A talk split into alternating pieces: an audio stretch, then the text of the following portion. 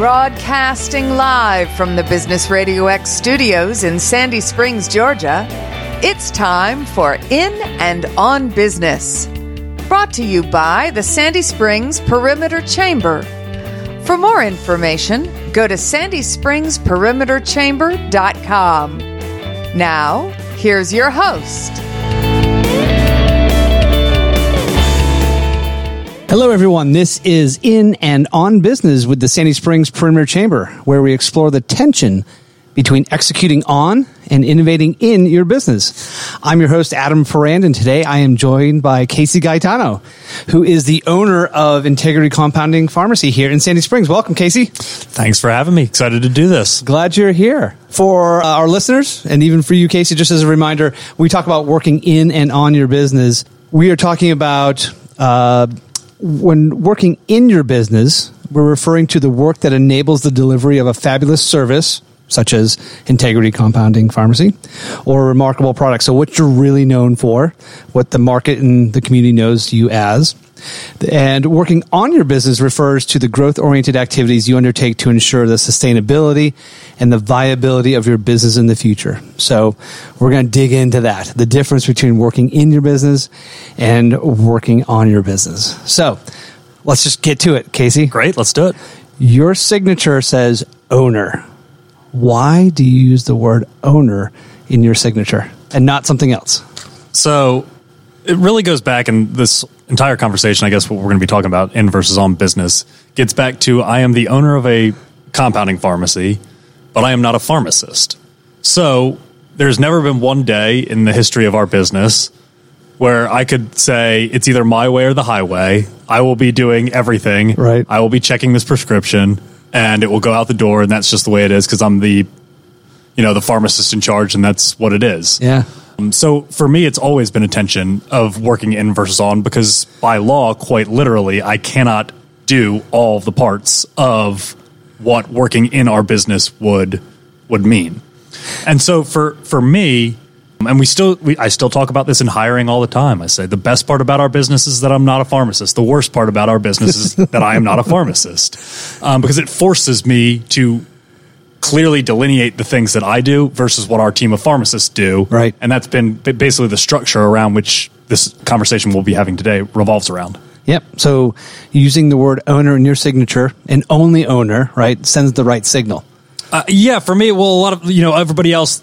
Most compounding pharmacies, the owners are pharmacists, and so a lot of times it'll be Pharm D this, right, and what board certifications they have, and then either most of them are the pharmacists in charge. Some of them end up passing that off at some point, right. But that's what it's on to talk about. But for me, it's more on the business side of things, yep, where it does get to be working on the business. Yeah. That's what's going to make this conversation great, right? Hopefully. Yeah. So we're going to focus on working in your business. So when working in your business, what strategies or tactics have served you well so that you get the best out of yourself and or your team? So in terms of working in the business, I got into compounding pharmacy when I was very young, 22, 23. And my job at that time was basically to do all the stuff that nobody else wanted to do at the beginning. Right. So it's like some of it, I guess, maybe in hindsight seems obvious, but I'd never thought about things like, how do you make sure that the trash people come pick up your trash once a week? Somebody has to call them. Details. Make these things happen, right? AT&T, insurance contracts, all these stuff. So I kind of started there. In terms of, as we've gone forward, I've done different things in terms of in the business versus on. And part of it's how you define those things, but I'm still very involved in a lot of purchasing, very involved in our financial side of the business, and even down to bill pay a lot of times. Very involved in putting, all of our orders together, and sales and product development and all of this kind of stuff is where I tend to be more on for me, involved in the business. Gotcha. Okay.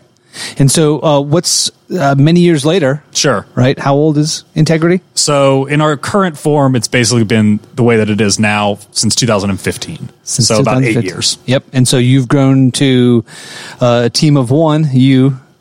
Yeah, well, I was never a team of one because I couldn't be the pharmacist. But that's true. So we were when I took over at Integrity, we had a team of I think 5 or 6. Okay, and then so now we have a team of about 36. Wow.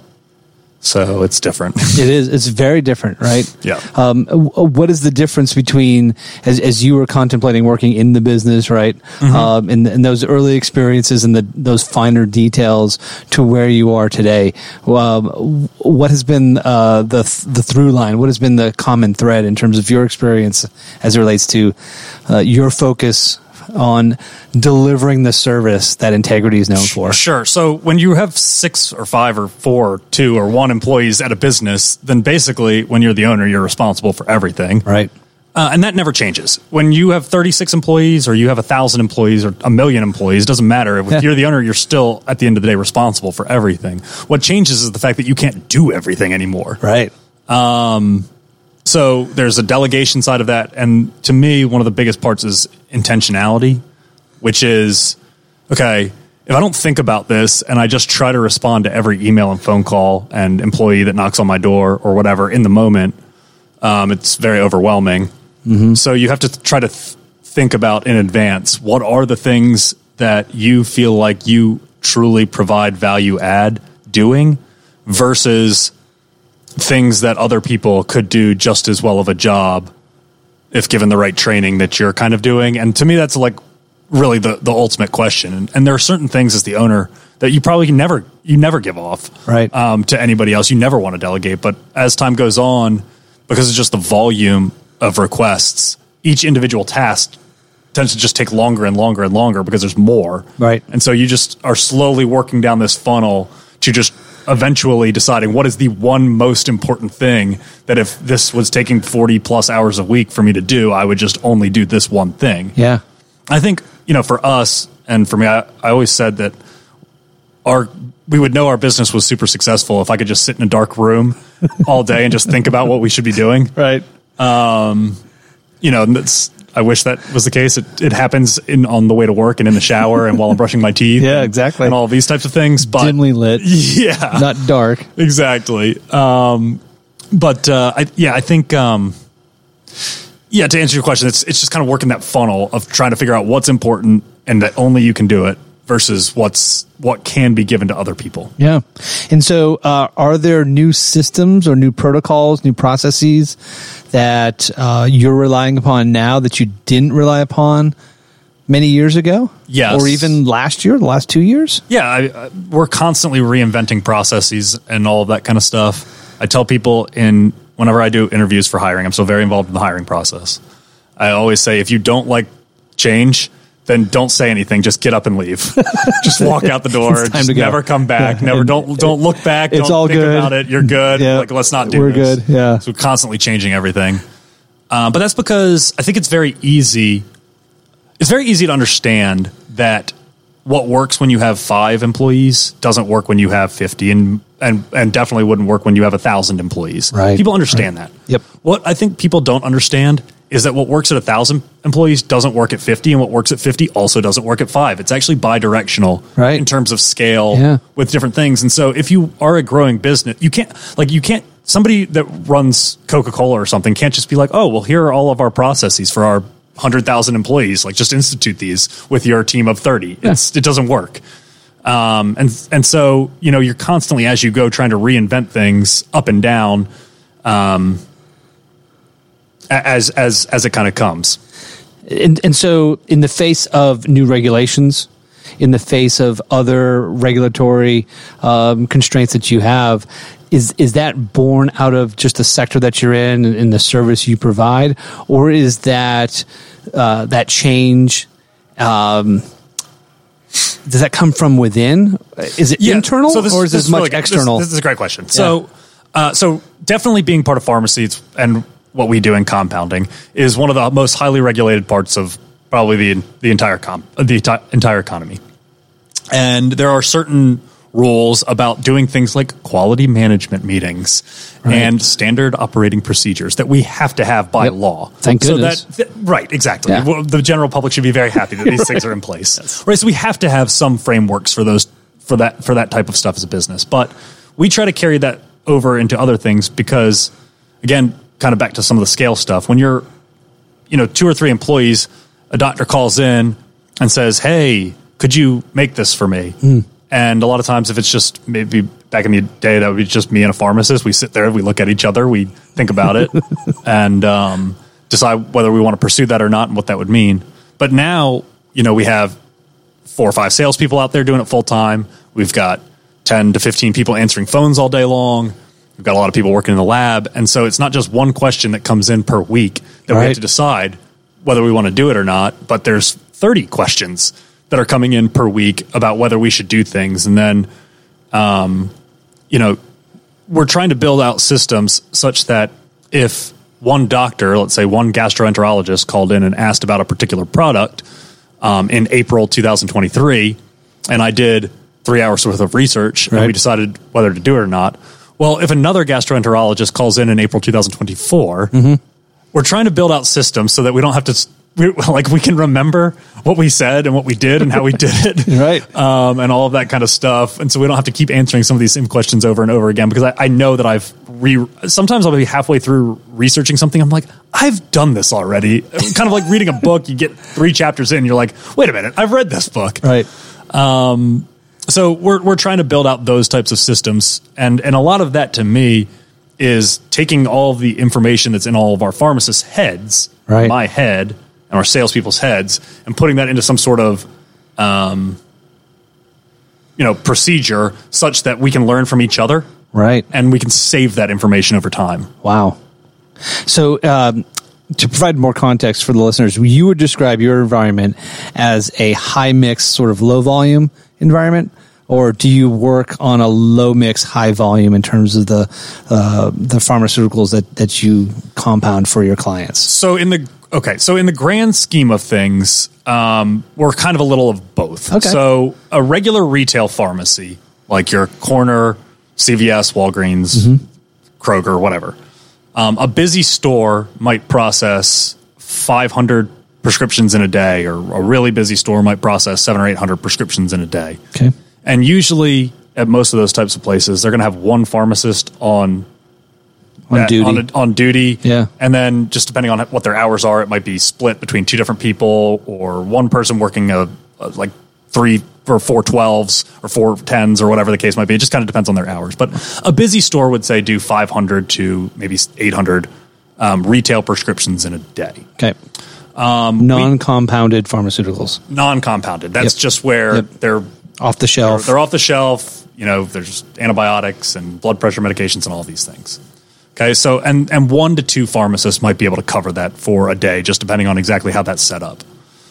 We have 13 pharmacists that work just in Atlanta, and we only do about 250 to 300 compounds a day. Okay. So each one of basically every single compound is just a lot more work than a particular commercial product, and that's for a couple of different reasons. One, we have to make it, so there's that whole making it component to it. And then 2, based on the types of work that we do, at your regular retail pharmacy at CVS or whatever, every patient that walks in the door, most of the time it's a refill, and they're on the same blood pressure medications and the same things month over month over month. Obviously that's going to be a little bit different. You get sick, you get an antibiotic, steroid, whatever.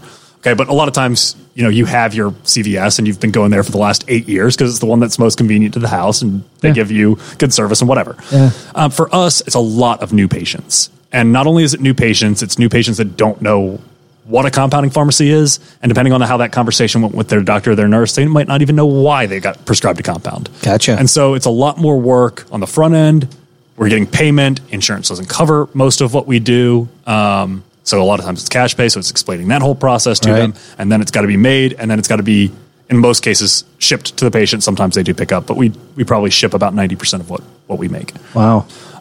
So then you've got that, and then you've got what pharma does. So, hospitals a little bit different, but you've got what pharma does. Pharma runs these massive batches that are going to go towards thousands and thousands, and if not tens of thousands of people in a single batch. That's very traditional manufacturing, whereas when we're doing it, a lot of times we're making batches of 1. So we do a lot of 1-of-1s. So it's very time and labor intensive to just make that single compound that's going to make a specific different for an individually identified patient. So it's a very it's kind of we're in the middle of all these different things that are kind of going on. Some things we do batch for up to maybe a few hundred patients.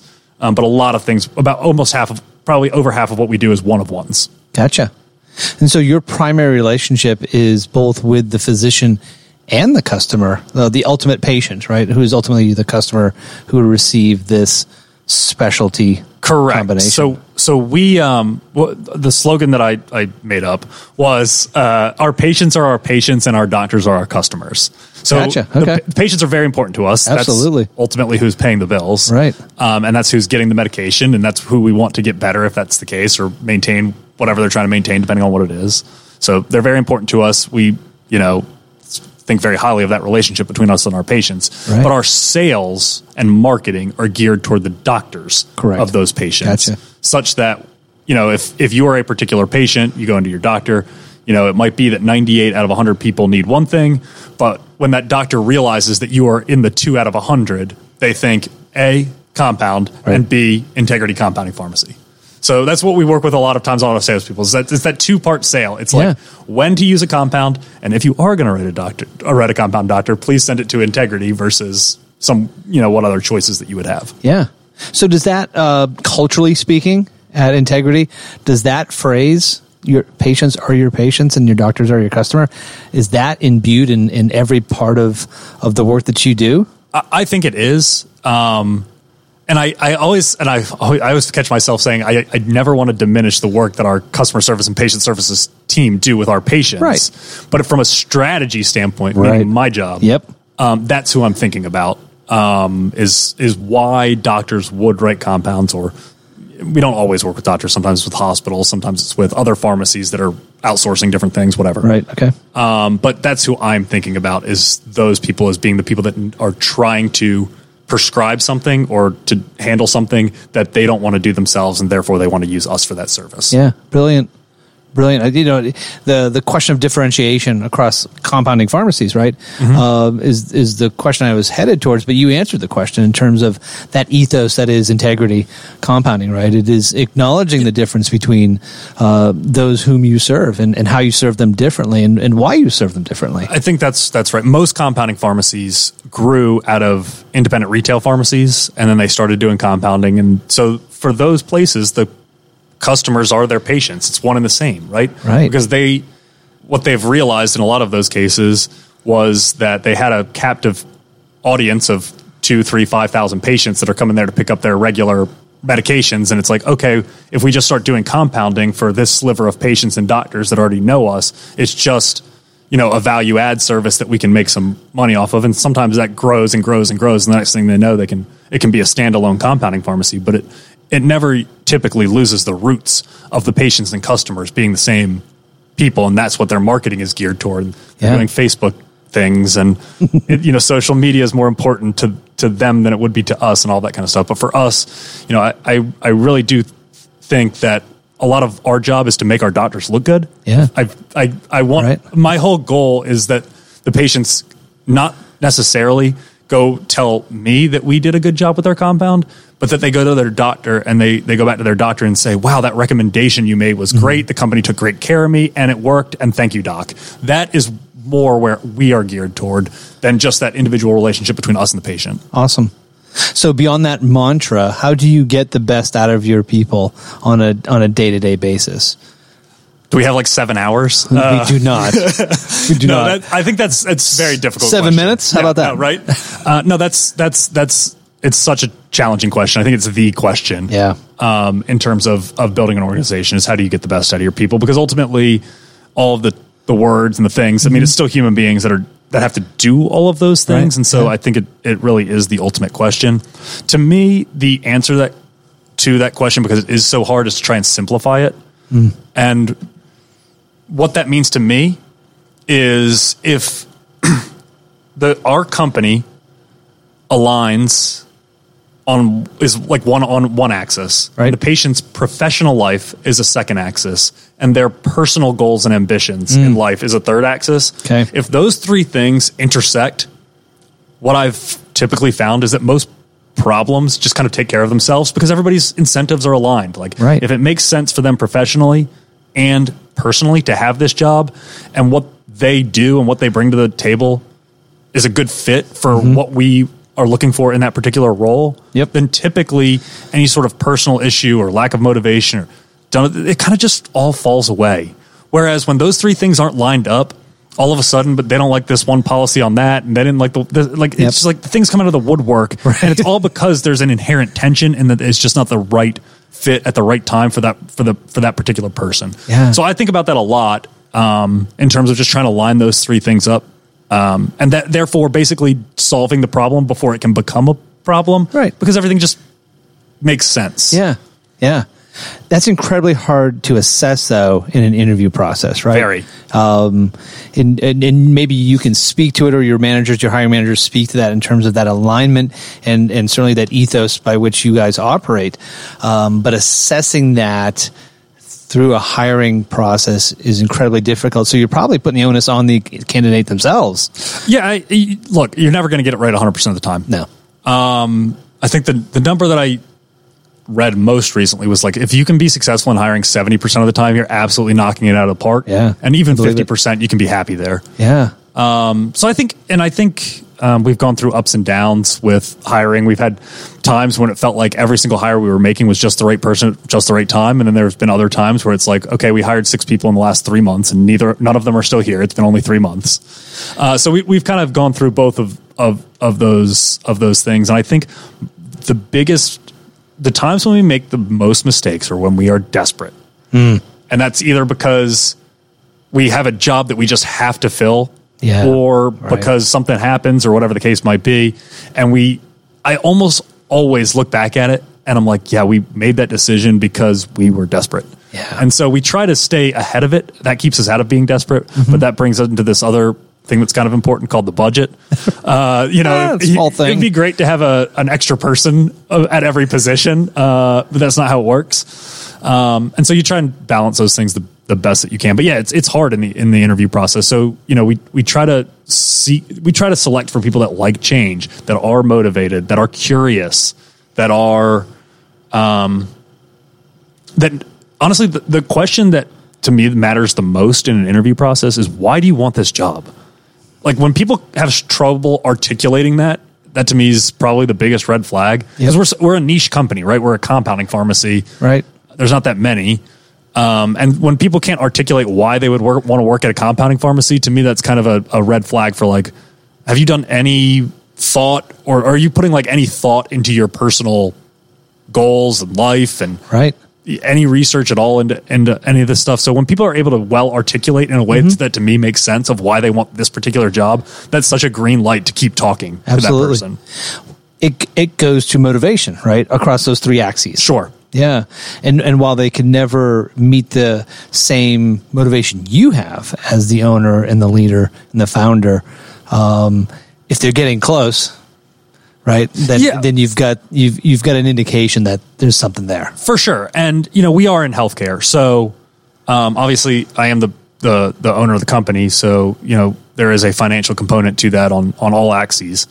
But a lot of people got into healthcare because they want to help people, and that's really important too. Yes, it is. So we try to make our company a place where people can help people if that's what they wanted to do. And the most common reason that pharmacists will move from big box retail to integrity, at least on the patient services and customer service side, is because, based on the nature of the business, where at CVS they might have 30 seconds to spend with a patient, a lot of times we try to give them the space to spend 15 minutes with that patient and actually trying to get in there and help them and do all that stuff. And I think they do find that rewarding.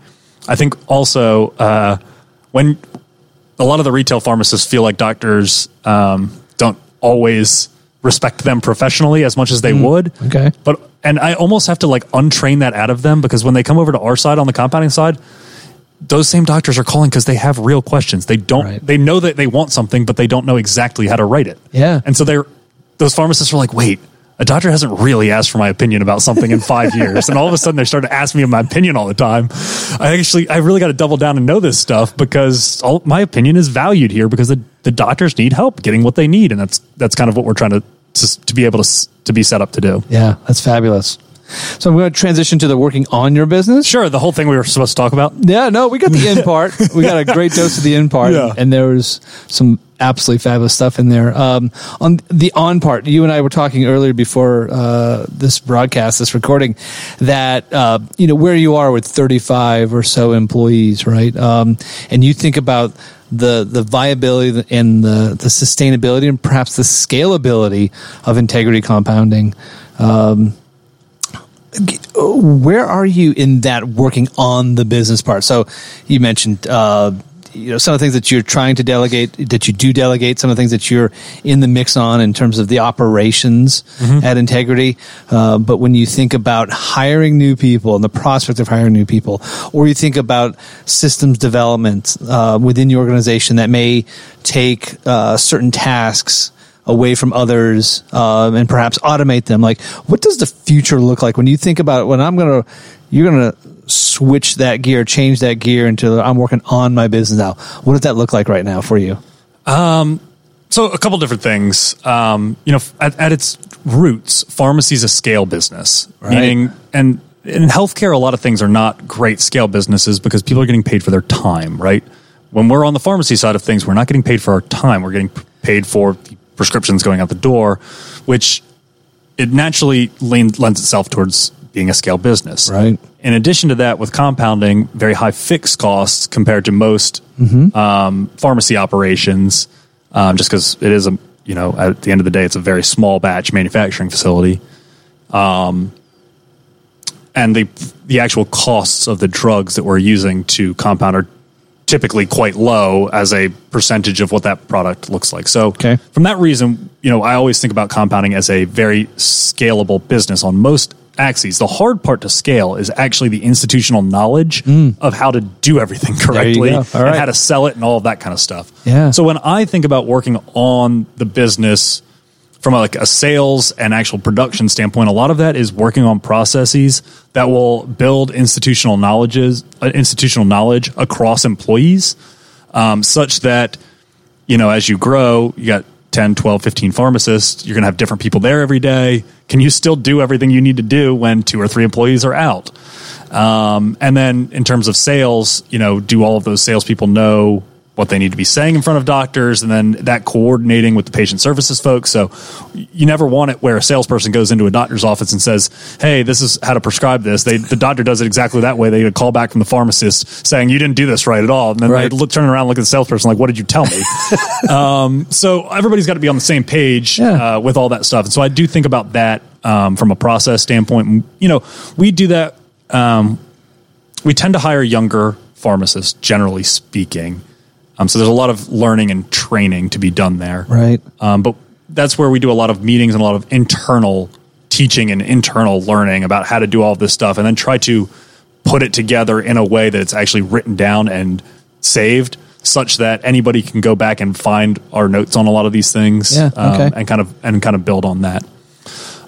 With other types of processes, it's kind of the same thing on the other side of things. There's all the different parts of running a business. There's invoicing. There's payables, receivables, purchasing, inventory, all of these types of things. And again, that's just, to me, I spend a lot of time trying to think about processes such that somebody else could do what I have been doing or what somebody else has been doing. And then if that person were to leave, and we had to rehire for the next person, how long would it take them to figure out how to do the job? Because if it takes 2 years to figure out how to do purchasing, that's not going to work because that's not necessarily a job that you're going to keep somebody for the rest of their life doing. And we need to have it done in a way such that somebody new would be able to come in and figure it out. Right. And so that's what I spend a lot of my time doing, is trying to build those processes. Yeah. And so there's that documentation, that memorializing of institutional knowledge.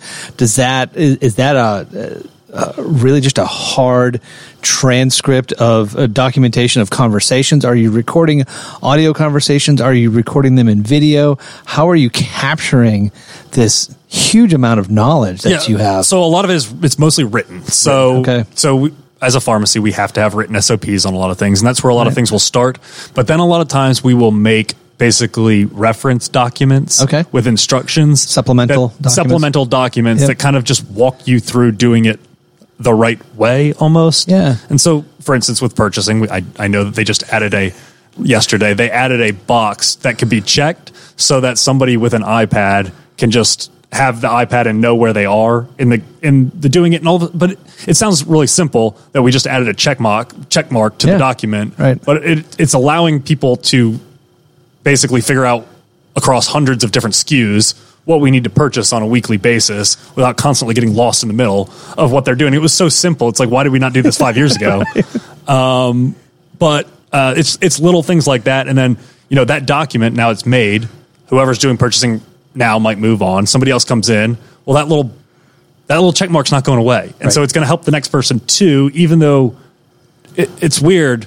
Like I think institutional knowledge is something that's kind of fascinating to think about. Yes, but nobody's going to talk to that person about the times before the check mark. The check mark, yeah, right? They're just always going to know that the check mark, what the check mark's for and why it exists and how it keeps you from getting mixed up when you're in the middle of things. And so those are the types of things that you build on these process. You just iterate over and over times thousands of different things. Yep. And that's, to me, is how you ultimately build an organization. Yeah. So you've got regulatory requirements in terms of SOPs and documentation, and then you add on really what makes integrity unique and special from an operational standpoint. Do they live in the same place? Do they live on the same platform? Or do you have separate platforms? I'm curious, what does this look like? Yeah, we keep electronically? We keep everything on Dropbox. Yes. Shout out for Dropbox. Sorry, yeah. I guess, sure. Shout out for Dropbox. So we really keep everything on Dropbox in different folders and different things, and almost everything. I mean, there's a couple things that I keep in private Dropboxes and HR files, stuff like that. Yeah. But for the most part, any document that has to do with anything for our company, somebody could just look up on their first day of work and just be like, huh. Very cool. I guess that's the invoice that we sent to this doctor 6 years ago. Yeah, and it's that institutional knowledge that is absolutely critical for your future success, particularly when you think about working on your business and scaling your business. Sure. Right? That stays with the organization, and it's not lost with the individual as they make a transition out. So, and I think that's right. And so I guess in terms of the on the business stuff, I think I could divide it almost into internal strategy and external strategy. Right. Internal strategy is all about processes and how we move the pieces around the chessboard and who should be doing what and how we should be doing certain things and all that stuff. And then the external strategy is all about how do we present ourselves? What's our brand? Do we know our brand?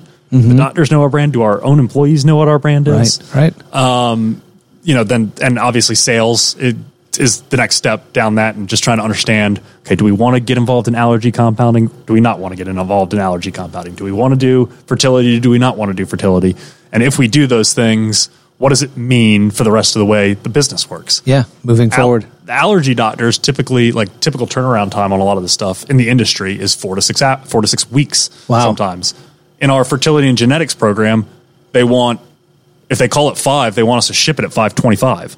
So, how do you have an organization that can handle these big batch runs for allergy on this hand? Right. But then the second a reproductive endocrinologist calls in and wants a fertility med, everybody drops what they're doing and make sure it gets out the door that day. Yep. Those are two conflicting things. So how do you run processes side by side so that you can do both things? Or can you do both things? Should you pass on one? Right. Or can you do both? What similarities do they have? What differences do they have? That's to me that is the essence of working on the business. Which in many cases, and you know this well too, across different sectors, different verticals, that ability to be nimble and agile and serve a customer's need and prioritizing those customers appropriately is really where the greatest challenge is, right? And shifting gears and doing a fire drill if someone calls at 5:00 and know it's going to hit the dock by 5:25, right? I get pushback all the time from our employees. Casey, you cannot promise people that we're going to ship things at 6:00 if they do not send it to us until 5:50. And my response to that is always, when we made the decision to be a compounding pharmacy for genetics patients and for IVF patients, we made the decision that we will try our absolute best to do it.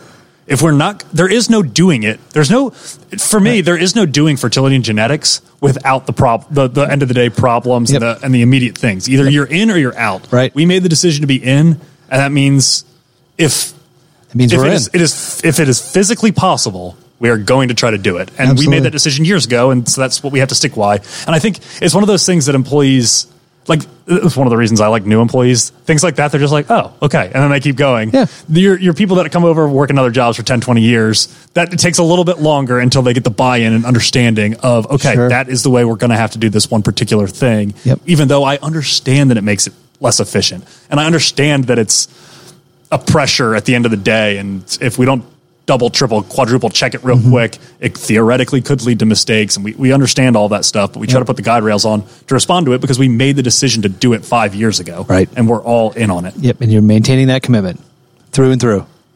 Correct. Awesome. So, Casey, you lead a group for us here at the Sandy Springs Perimeter Chamber that it's got many names, but I'm going to just call it a mastermind group. Sure. Because I think that's the most accessible. I never use the same name twice, so good. We'll go with mastermind. So you've got a front row seat to a lot of other business leaders who are challenged with particular aspects of their running their business, scaling their business. And so you've received advice and counsel? Sure. From those folks. You've also provided that as well. As it relates to working in and on your business, what advice would you give our listeners and how to best balance that?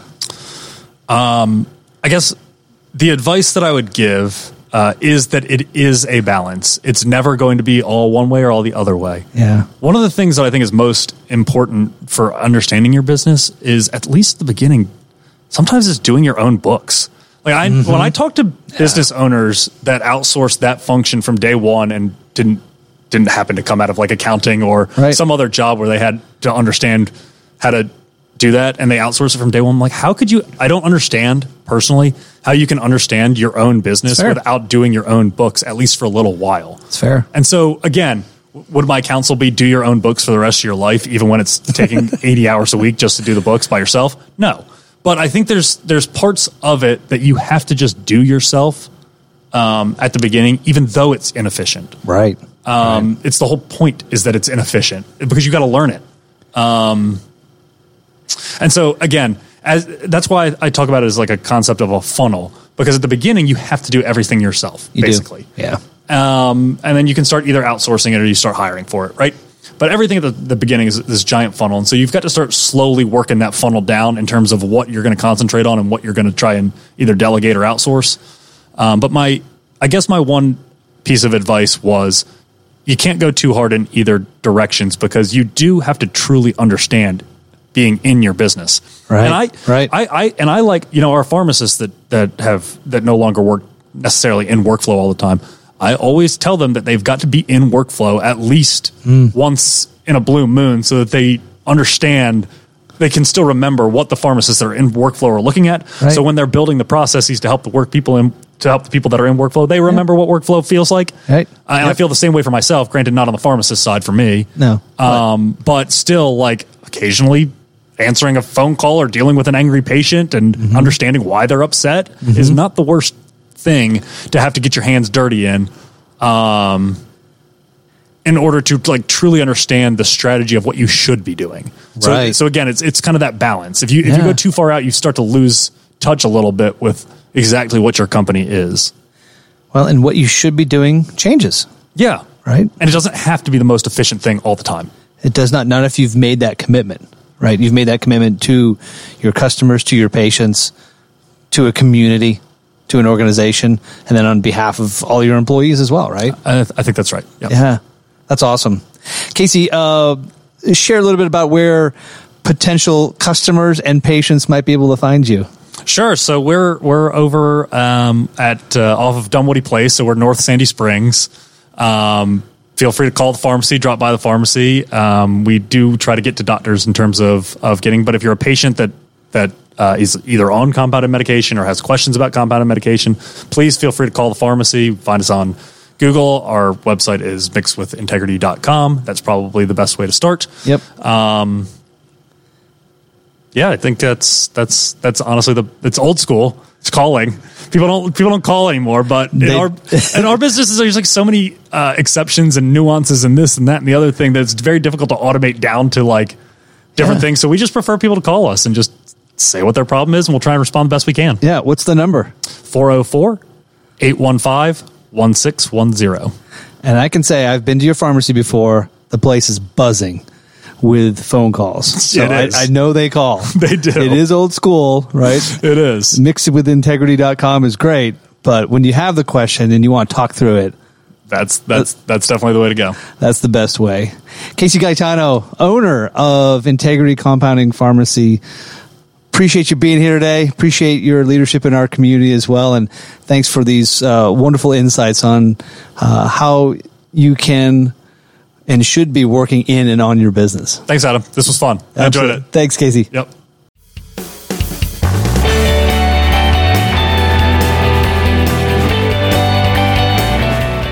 Broadcasting live from the Business Radio X studios in Sandy Springs, Georgia, it's time for In and On Business.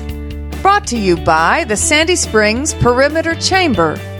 For more information, go to sandyspringsperimeterchamber.com. Now, here's your host,